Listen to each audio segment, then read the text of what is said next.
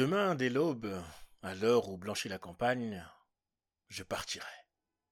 Ouais. Alors oui, demain, demain au crépuscule, il sera bien question d'une campagne.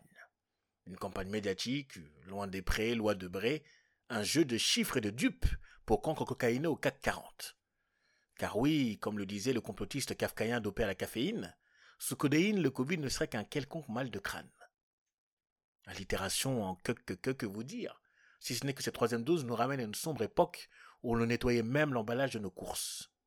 Ah, vous aviez déjà oublié. Permettez-moi donc un retour vers le futur. Nous sommes désormais en mai deux mille vingt et je m'interrogeais sur le monde à venir. La première fois que j'ai entendu parler de Nouveau Monde, j'ai tout de suite pensé à Sneazzy.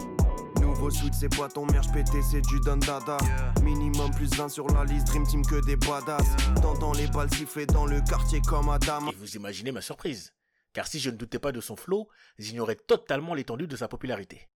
Jamais je ne recrus entendre Houellebecq parler d'un album de rap, le disséquer avec ses petits couverts et son scepticisme légendaire. Tout de même, il faut savoir profiter de l'esprit quand il se présente sans haine. Et alors que j'allais embrayer sur les couleurs de l'album et du featuring maléfique entre deux amoureux des mots, j'apprends avec stupeur qu'il y a un N de trop. Ce n'est pas nouveau mode, mais nouveau monde. Plus de Sneazzy, place au lyriciste de demain. Il me dessine les contours d'une idée, celui d'un monde conscient des désastres d'un passé proche. Quoi ? L'abolition des privilèges et des droits féodaux ? Non, plus proche, me dit-il. Je plisse les yeux et me souviens de ces métros bondés, des rues souriant jaunes, de la grogne d'un peuple à considérer par une élite déconnectée du réel et déjà bornée en sept G. Non, plus proche, hurle-t-il. Je te parle de la vie post-confinement. Je te parle de cette gigantesque pause qui nous sera bénéfique. Rappelle-toi le soutien et la solidarité envers le personnel hospitalier. Rappelle-toi la nature et la joie d'apercevoir des animaux en pleine ville, comme euh, ce dauphin en Sardaigne ou ce cougar à Santiago. Rappelle-toi ces réflexions sur la délocalisation à outrance et l'économie en général. Un nouveau monde nous tend les bras et je sais de quoi je parle. Je doute qu'il sache de quoi il parle. Et comment pourrais-je faire confiance à quelqu'un qui se contente des titres sans jamais approfondir ? Comment faire confiance à un idiot qui confond constamment Nabokov et Dosseski ? Et surtout, et c'est sans doute là le pire des crimes, je refuse de faire confiance à un fou qui revisite le mafé en remplaçant le riz par du boulgour. Non, ça... jamais. Bon, après, vous me connaissez, je suis très taquin. J'accepte donc sa requête et me rappelle cette euh, triste période.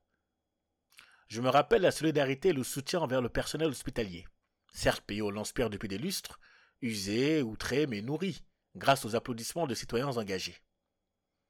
Je me rappelle aussi la joie des internautes, de voir la nature reprendre ses droits ici et là, euh, d'apercevoir des dauphins en pleine ville, oubliant ceux nageant à travers des algues de plastique laissées par la bêtise humaine. Je me rappelle ces réflexions économiques face à l'ampleur de l'épidémie, la délocalisation à outrance, l'utilité de ceux que l'on considère comme subalternes. Ces fameuses petites mains, esclaves d'une société qui ne les écoute pas, ces pauvres que l'on tape, taxe de séparatistes s'ils osent lever la tête ou déboulonner la statue d'ancêtres douteux. Un nouveau monde nous tend les bras. Un nouveau monde ou un nouveau mode de vie. Une prison encore plus grande, sans barrière ni barreaux, un costume de condamné à mort commandé en ligne et livré à la hâte par un co-détenu. Il existe un adage peu connu et très prisé par les grands patrons. Il dit ceci.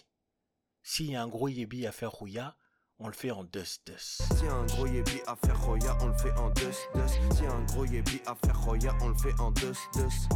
En deux-deux, on le fait en deux-deux.